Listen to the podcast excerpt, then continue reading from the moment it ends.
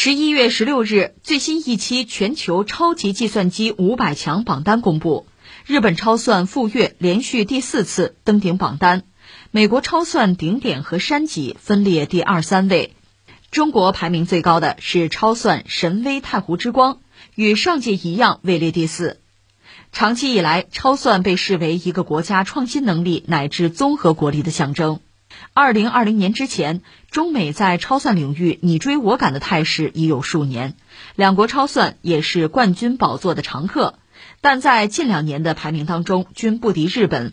原因就在于中美两国超算正处在更新换代的时期，亿级超算已成为两国竞逐的新目标。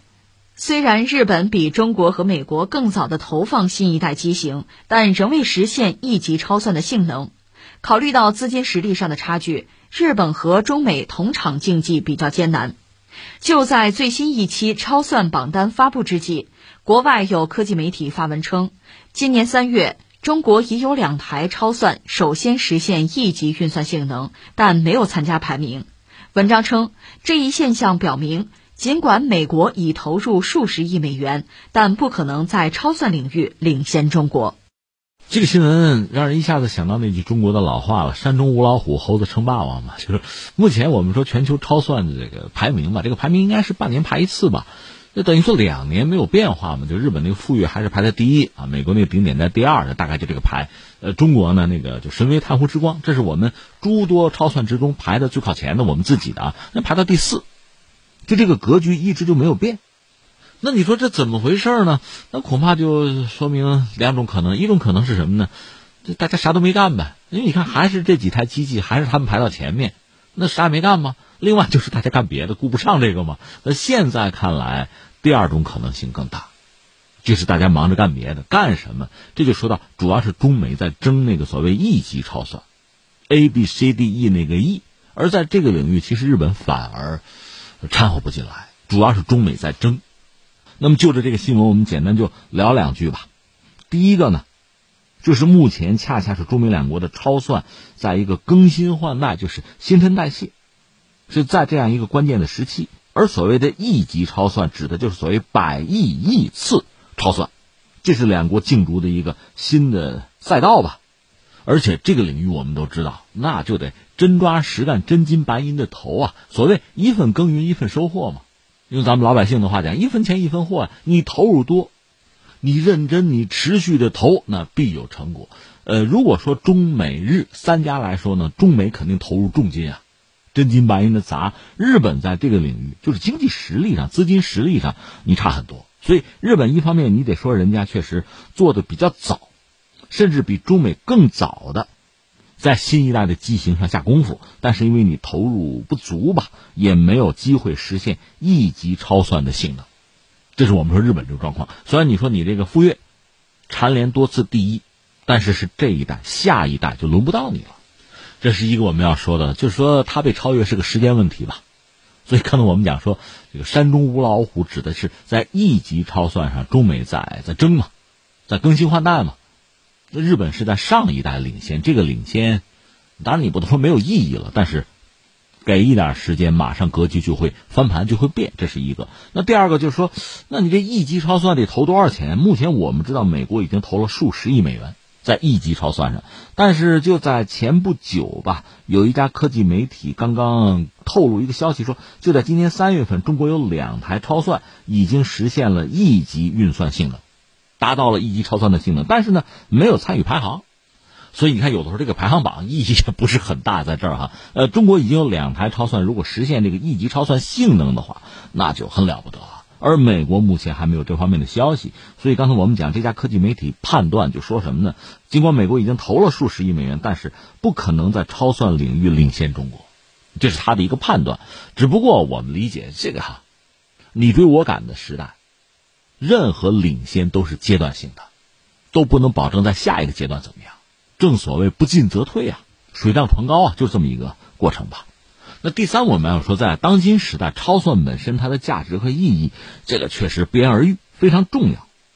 这是一个国家创新能力呢，这是综合国力的一个象征和体现。当然，它也不简单的是一个象征，它更多有实际的作用。或者换句话说，如果一个国家搞超算哈，只是在什么浮点运算能力啊，达到个什么水平啊，拿到个第一啊，那是没有意义的。你得用，得应用。那你说怎么来体现它的应用呢？我理解特别简单的一个指标就是看你多不多。你有大量的超级计算机，那肯定你在用它。如果你就单蹦个一台，那可能就是为了创造个记录用，我我是这么理解，间接一点，但是我觉得有效。那你要看的话，还得说到中国和美国。就说这次上榜的吧，中国是有一百七十三台超算上榜，这是连续九次是全球第一的，但是数量比上次还少了十三台。至于美国比中国少一点，是一百五十台上榜，这列到全球第二位。中美加在一块儿，就在这个榜上啊，占总数的三分之二。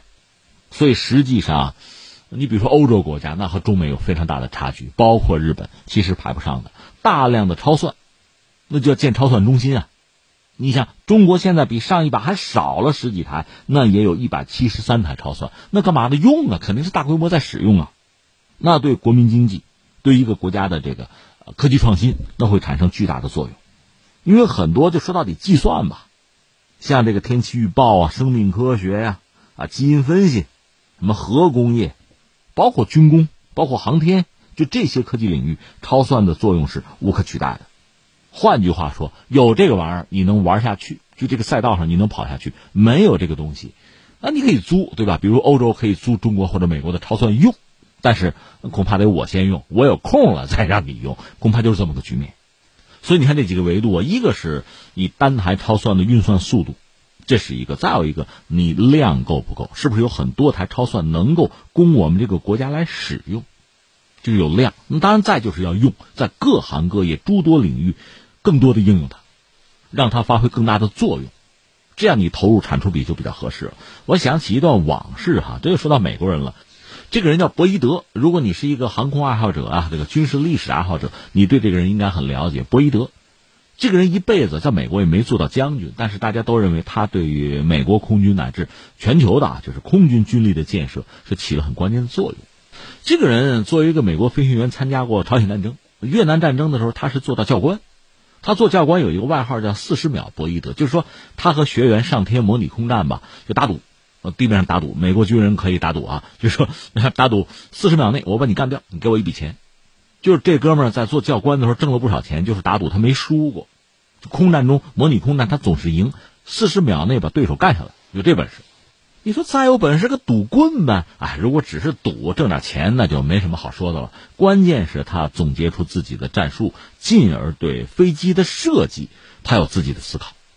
当然说他要验证这个东西，他当然呃学这个航空工程学哈，呃拿了学位，而且他琢磨着我搞一套公式哈。最后他搞出来了，叫能量机动理论，就是呃空战，要飞机打空战一套理论，用这套理论去指导实践，还真的屡试不爽。你比如呃越战的时候嘛，当时美国飞机跟越南飞机打架，美国飞机倒是先进，但是他有时候装了炸弹之后，他行动迟缓啊。越南人用的就是轻型战斗机，摇尾把你打下来，而且你一旦被对方摇尾，你怎么脱离？跑不了。当时博伊德是教官，他就提醒自己学生说：“你们可以怎么怎么跑，给了建议。”那学生们也不信啊，说你又没打过仗，我们老被越南人打哈，打屁股吗？那怎么办？所以有一次一个飞行员就是跑不了了，跑不了，最后死马当活马医，按照博伊德的这个建议飞了一下，跑了，跑掉了，所以博伊德名声大噪。刚才我们不是说他最终想搞一套理论出来，光靠那个拍脑门哈，聊天那是不行的。那是科学，是很严谨的，所以他需要大量的计算，所以他就偷偷的动用了他那个空军基地的计算机。那个时候计算机啊，全美国也没多少，而且还是那个纸带打孔的那种，很原始的啊。但是那是可以解决大量计算问题，他就偷偷的挪用这个计算机，最后被人家抓了。你偷着用计算，你打游戏啊，对吧？你干嘛呀？赌博呀？就是抓了，抓了之后，最后大家发现人家是干正经事儿了啊，搞科研的，呃，可能也就。象征性的处罚了一下，但是总而言之，就是他用计算机辅助搞出了一套，就是空战理论，在那个时代还是有效的。那我想说明什么呢？一个是计算机大量的计算，它能力确实比较强得多呀，比你手动、比计算器要强得多呀。它能够处理大量的数据，最后可以拿出结论来，形成公式，形成理论。第二个呢，你光有计算机，就当时这个美国空军有计算机，而且也没闲着在用啊。但是你说，像博伊德业余时间搞出一套理论，对美国空军的建设起很大的作用，有吗？别人还真没干出这个事儿了。那就说，这么好的设备，在当时很顶尖的，这么好的设备，并没有得到很好的应用，没有拿出相应的结果来。我想说明的是什么呢？就是我们现在确实应该很好的利用我们的超算领域的优势。其实实话实说，排个第一还是排个第四，有那么重要吗？如果我能够很好的把我现在这个技术去应用、去利用它，去拿到更多的成果，那作为超算它的价值就真正的出来了。更何况我们在一级超算上，我们现在已经一马当先了，所以我们有很好的硬件，有很好的条件支撑我们在更多的领域去领先，甚至去弯道超车。不要辜负了我们在这个领域的成就啊！